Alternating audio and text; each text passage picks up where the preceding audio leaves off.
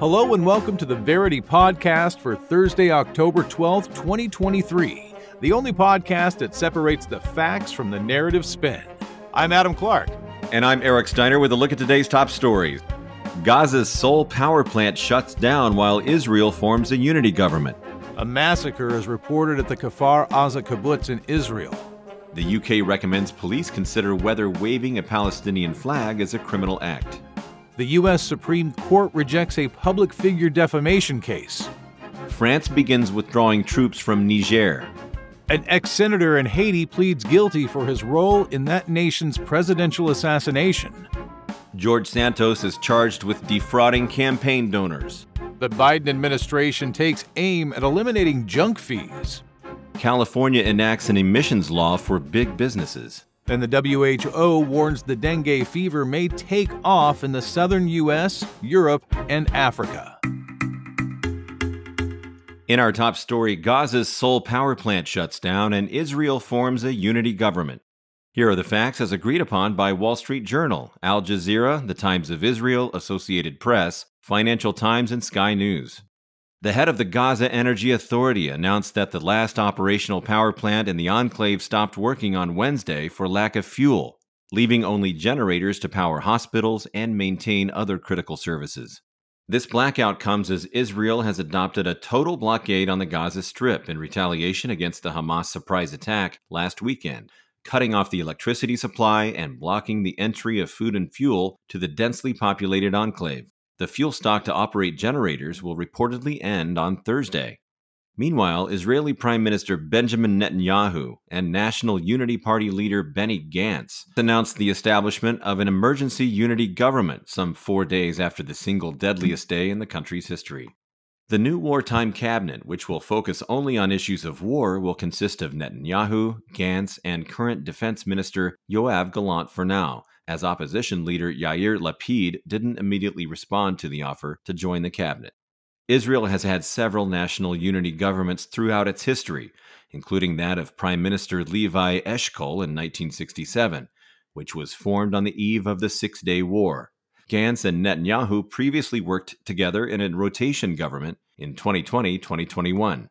The death toll from the Israel Hamas conflict has risen to over 2,300 people 100 Palestinians, according to the Gaza Health Ministry, and 1,200 Israelis, according to the nation's military. The U.S. State Department confirmed on Wednesday that at least 22 Americans have been killed after the weekend attacks. Eric, thank you for the update and for the facts on that first story. We're going to start our first round of spins with the pro Palestine narrative from the Middle East Monitor.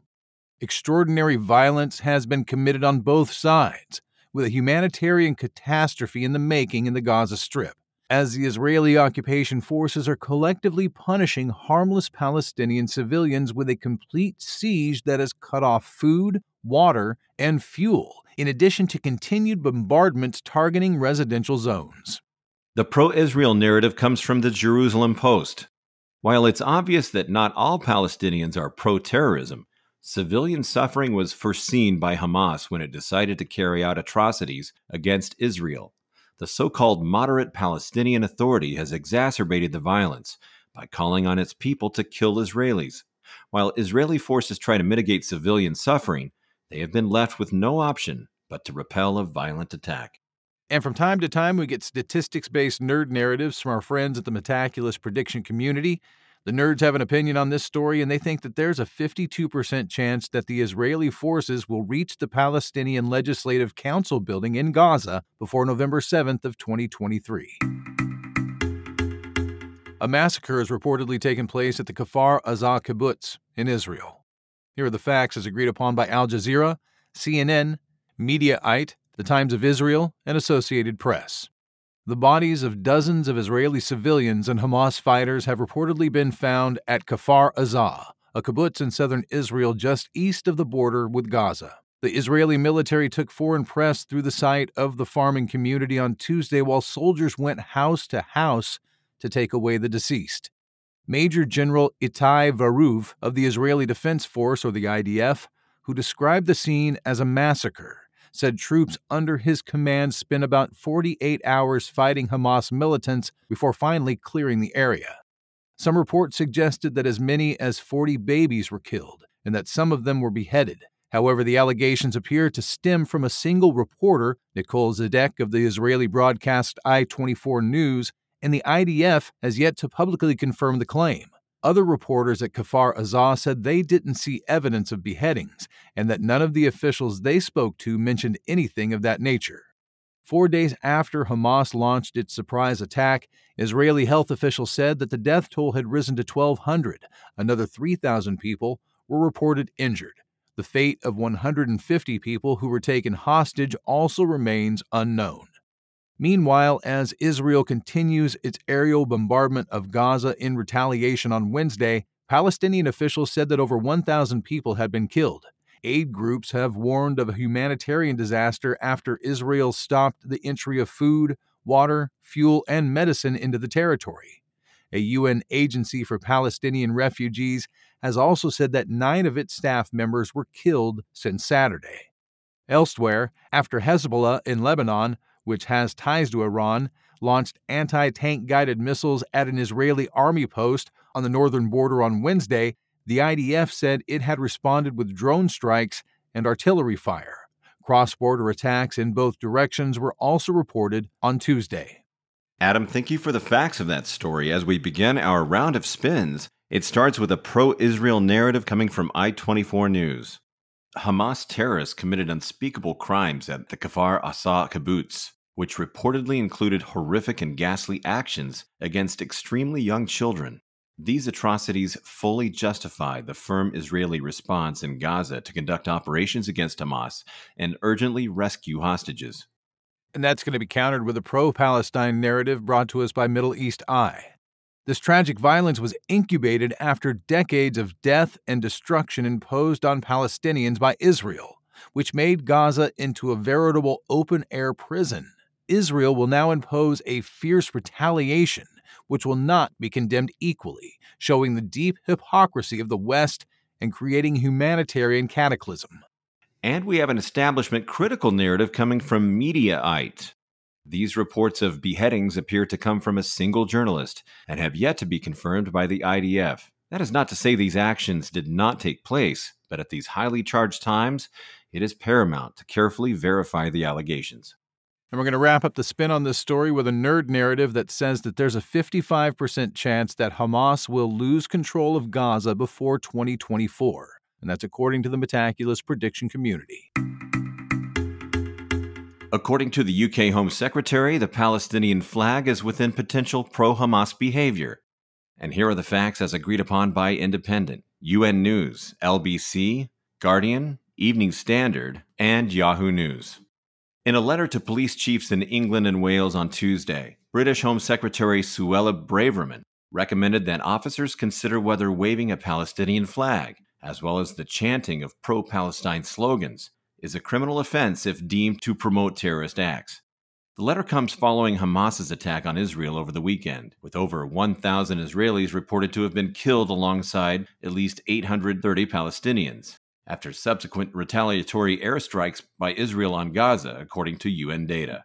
Braverman stated that alongside explicit pro Hamas symbols and chants, behavior that constitute cause for concern as a potential racially aggravated Section 5 public order offense included chants such as, From the river to the sea, Palestine will be free.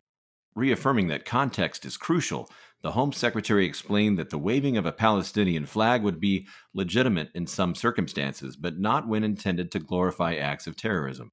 This comes as separate vigils and rallies in support of both Palestine and Israel were held in London on Monday evening, each attended by thousands of people.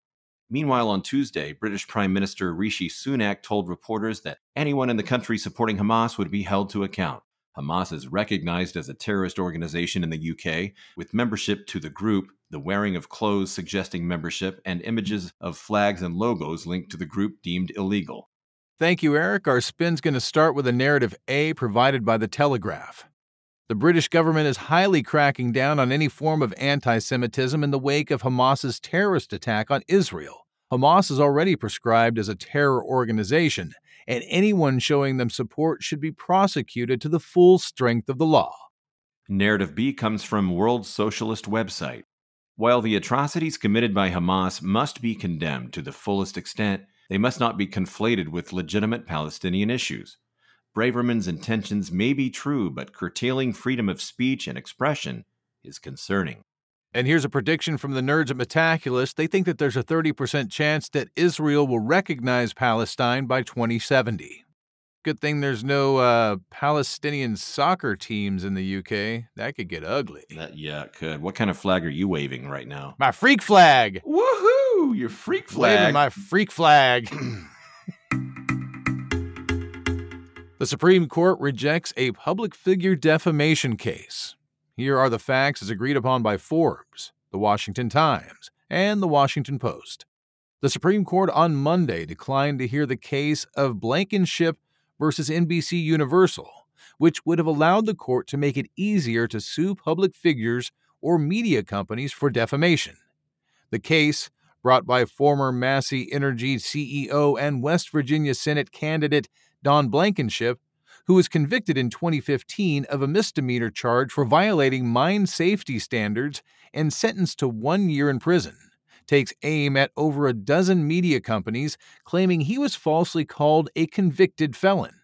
In its decision not to hear Blankenship's case, the Supreme Court, which previously rejected his attempt to appeal his conviction, let stand both a district court and the Fourth Circuit Court of Appeals ruling that CNN, Fox News, and 14 other outlets didn't act with, quote, actual malice.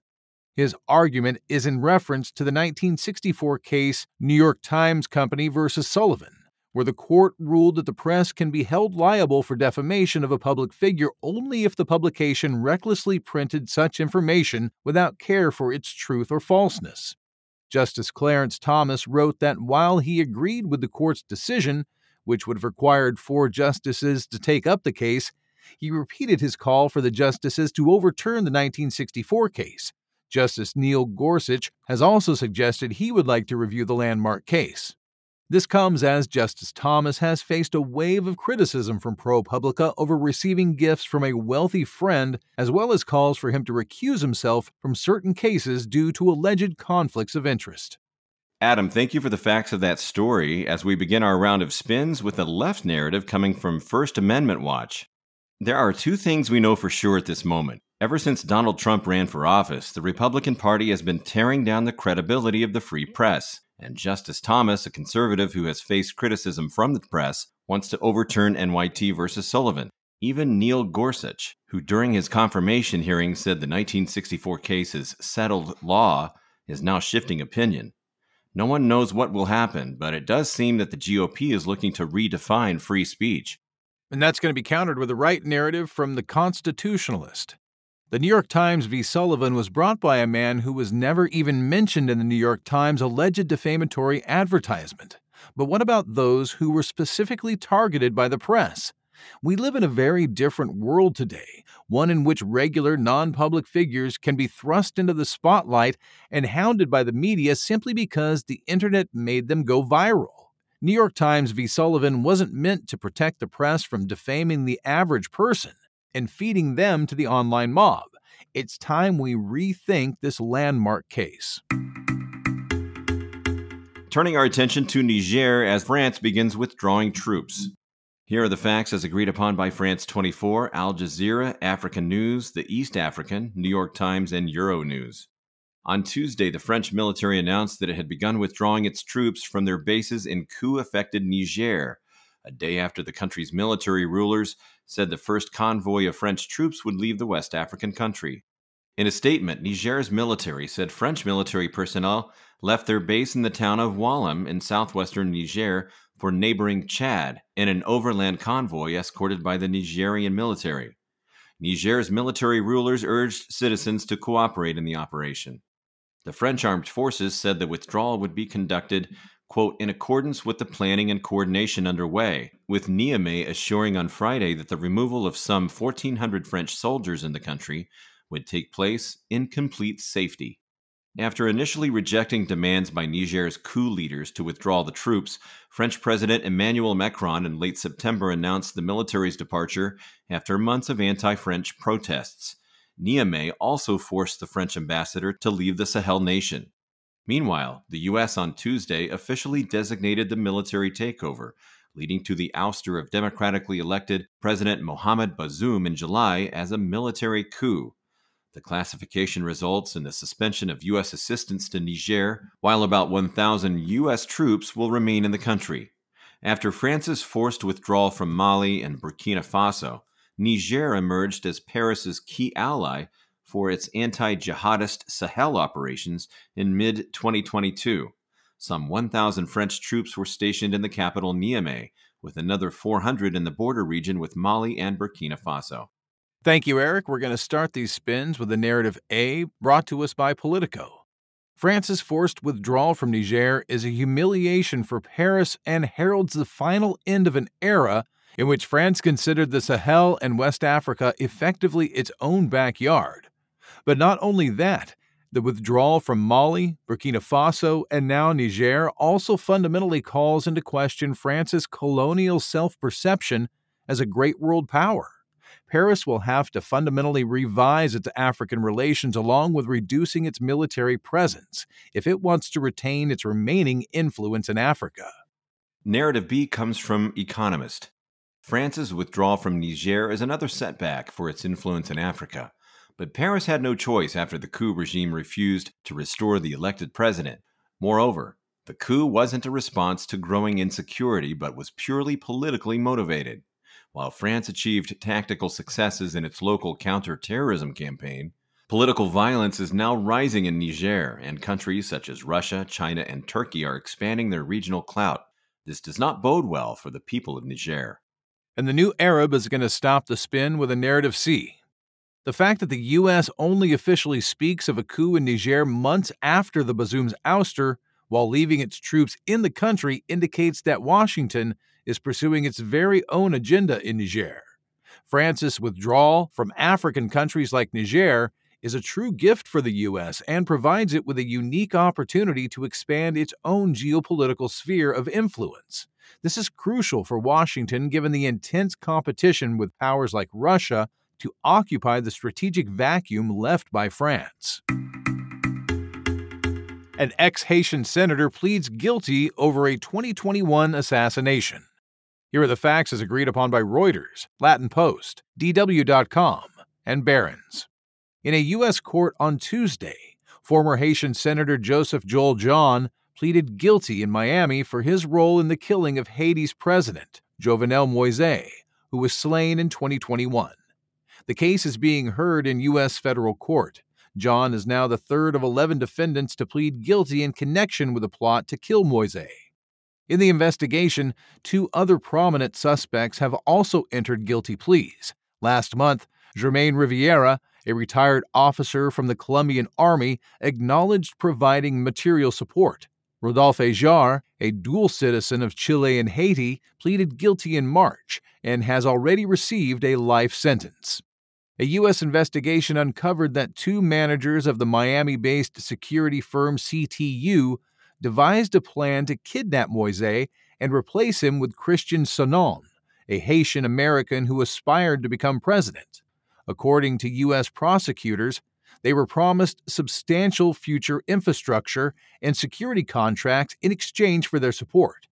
After Moise's assassination, Haiti has endured turmoil as violent gangs now rule the majority of Port au Prince and other parts of Haiti. Last week, the UN Security Council agreed to send an international force of 1,000 personnel to help restore order. Those were the facts, and the first spin is narrative A coming from Jamaica Observer. This case is clear cut from the perspective of U.S. law. John is the third defendant charged with the July 2021 murder of President Moise at his home outside of Port au Prince, Haiti. Due to the fact that the murder plot was organized in Florida, which has a sizable Haitian diaspora, the U.S. has jurisdiction over the case. Along with his other defendants, the former senator from Haiti will probably spend significant time in prison. We're going to continue the spin with a narrative B from Latin Post. This goes far beyond the interest of the U.S. or the former Moise administration, After President Moise was assassinated two years ago, violent gangs seized control of significant portions of the island and carried out murders, kidnappings, and gang rapes, plunging Haiti into chaos. This is a vital puzzle piece towards restoring order, democracy, and justice to the Caribbean nation as a whole. And we have a nerd narrative coming from Metaculus Prediction Community. They say there's a 50% chance that Haiti will not become an upper middle income country before January 1st, 2050. George Santos has been charged with defrauding campaign donors. Here are the facts as agreed upon by BBC News, NPR Online News, Associated Press, Reuters, and USA Today. The U.S. Department of Justice, or DOJ, has now filed a total of 23 charges against New York Representative George Santos in an updated indictment accusing the congressman of fraudulent criminal schemes as well as lying to the American public process. The latest filing adds 10 new felony charges to the initial 13 count from a May indictment, after which he was released on a 500,000 bond. They also come a week after Santos's former campaign treasurer Nancy Marks pleaded guilty to felony charges related to her campaign work. Tuesday's indictment replaces the one from May accusing Santos of campaign embezzlement as well as lying to Congress concerning his wealth. The new charges also allege that Santos charged over $44,000 to his campaign using the credit cards of donors without their knowledge. Santos is also alleged to have falsely told the Federal Election Commission, or FEC, that he had raised at least $250,000 in a single quarter, the required amount in order to access support from the Republican Party, as well as that he had made a personal $500,000 loan to his campaign, despite only having 8,000 in his bank accounts. Santos announced earlier this year that he intends to seek re election to the House. In 2022, Santos admitted to lying concerning his job experience in education during his House campaign, stating that he was, quote, sorry for the sins of embellishing his resume in an interview with the New York Post. While Santos has yet to comment on the new charges, he has denied the allegations in the past, claiming that the investigation against him is a witch hunt. Eric, thank you for the facts on that story. We're going to begin our spins with a Democratic narrative provided by the Daily Beast. Santos continues to find himself in further heaps of trouble, with the representative's financial statements audaciously fraudulent and inconsistent. It is clear that much of Santos's behavior upon his campaign trail wasn't remotely legal, with Nancy Marks' guilty plea agreement seemingly the beginning of the end for the New York politician. We counter that with the Republican narrative coming from Federalist. Santos isn't the first politician to lie, and if such an offense were to be properly investigated, then the likes of Joe Biden would already be in prison. The two tiered justice system consistently favors Democrats over Republicans, undermining the people's faith in the department. While it's up to a judge or jury to decide what happens next, the same standards must be applied across the board. President Biden proposes banning junk fees. Here are the facts as agreed upon by USA Today, Associated Press, Reuters, ABC News, and Washington Post.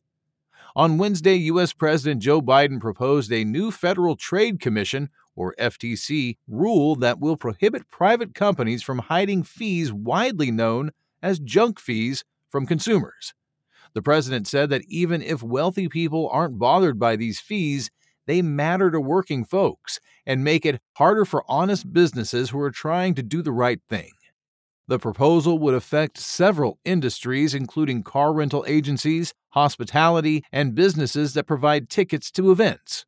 A 60 day public comment period will commence once the rule is published in the Federal Register, although the administration didn't specify when it would go into effect. Once the rule is being enforced, violators will be fined and required to pay back customers. The new proposal comes in the same week the Consumer Financial Protection Bureau issued a guidance to stop large banks from charging their customers excessive fees. Adam, thank you for those facts. The first spin is a Republican narrative coming from Daily Wire. The federal government should stay out of regulating any fees companies charge and should instead let the market dictate. If consumers are offended by charges, they can take their money elsewhere. And if enough people choose this option, the business will suffer. The next step after regulating fees would be the disastrous policy of fixing prices. And Republican narratives are typically followed up by Democratic narratives, and I've got one here that's provided by the American Prospect. Republicans might want to let the market dictate the application of hidden fees, but all that's led to is corporate abuses and lost wages for average Americans. This is a winning proposal that will help ordinary folks fight back against the economic elites. Democrats should continue to do more of these simple actions that help a wide swath of people.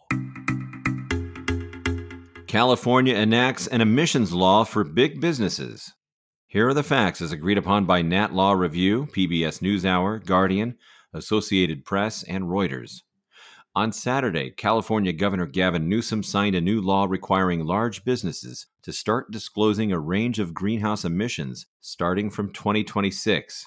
17 states already require direct emissions to be disclosed by major emitters. The California Air Resources Board must set up a reporting system by January 1, 2025.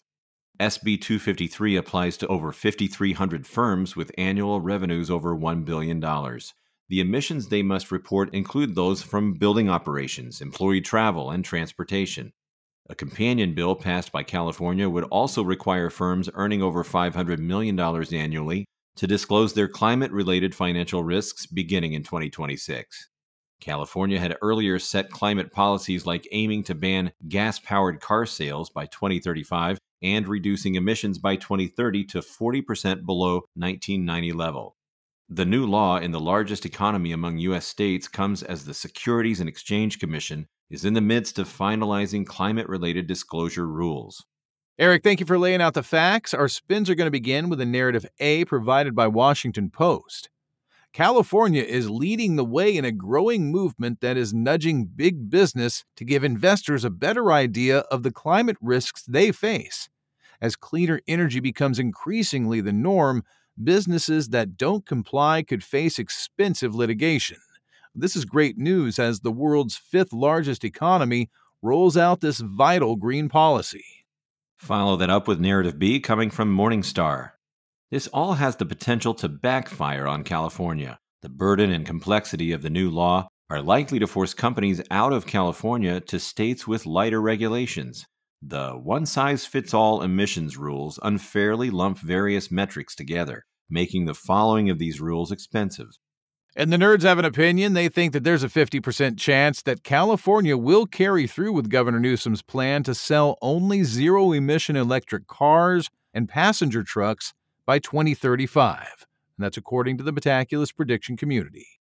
Eric, how many electric cars do you have? I have several. I just I can't find the remote controls to all of them. Oh, you you have like little bitty electric cars for yeah. Is that yeah. for um for your family of mice, right? Abs- Don't absolutely. you have like a? Uh, I do. Yes, I have a I have a mouse farm. Yes. Well, it's more than a farm, from what I heard. I think it's I a didn't really want to talk about the mouse farm. it's a like a mouse city you've got going on. Shh, It's kinda like- no, we can't talk about You're, no. we well, you're can't talk- building like a Legoland thing, right? But with like mice. No, can't do it. No, I really want to know how you're training the mice to run the rides. That's what I really want to It's- like just I can't. to stand there and push the button and they go, great. I, I Okay, can't. everybody load up. Okay, here we go. You having fun today? Okay, ready? One, two, three, here we go. Yeah, I can't. I, I can't disclose anything about it. Is it because Disney's cracking down on it? Yes. They, they're saying Yes. they're saying they, they're the only theme park that can have a mouse. Absolutely. I'm sorry, dude. I'm sorry. Yeah. Yours well, is totally different. yeah.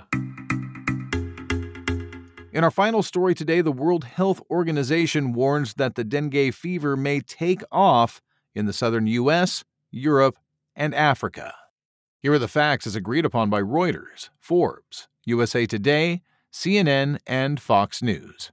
The World Health Organization has warned that the southern U.S., southern Europe, and new parts of Africa could face a major threat from dengue fever over the rest of this decade.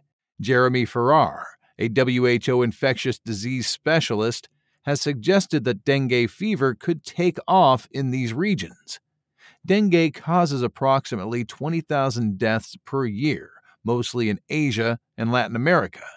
Dengue, which is a virus spread through the bites of infected female mosquitoes, is also known as breakbone fever because it can cause extreme pain. Cases in the U.S. traditionally occur when travelers contract the illness in countries where the disease is widespread, but travelers can also bring the virus to the local mosquito population.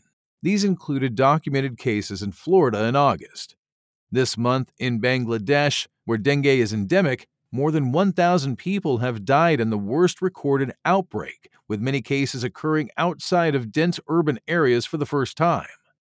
In late September, a dengue outbreak swept through Jamaica, leading to 565 cases.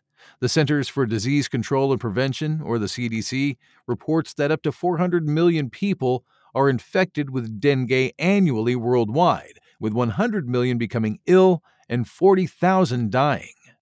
Adam, thank you for laying out those facts. Our first spin is narrative A coming from the Bulletin of the Atomic Scientists. While deniers of global warming continue to hinder progress in battling climate change impacts, a warming world is now making it easier for mosquitoes to spread another dangerous virus to a wider array of victims. It's vital to address the full scope of the climate emergency, ranging from wildfires to storms to floods, and even new infectious disease threats. And we're going to wrap up today's podcast with a narrative B from Watts Up With That. Despite what climate alarmists may say, there's hardly a link between dengue fever and climate change. Numerous studies have shown that there has been no temperature rise in the areas where dengue is most widespread, and the disease hasn't changed or spread in any novel way since it was discovered centuries ago.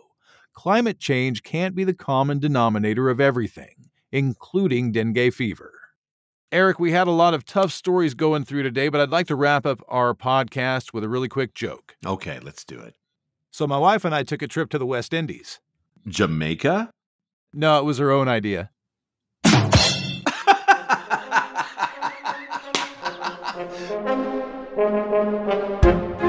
Thanks for listening to the Verity Podcast for Thursday, October 12th, 2023. Each day, we use machine learning to read about 5,000 articles from about 100 newspapers, and we figure out which ones are about the same stories. Then, for each major story, our editorial team then extracts both the key facts that all the articles agree on and the key narratives where the articles differ. Find out more at Verity.news and download the Verity app on the Apple App Store or Google Play. For Adam Clark, I'm Eric Steiner, inviting you to join us next time on the Verity Podcast.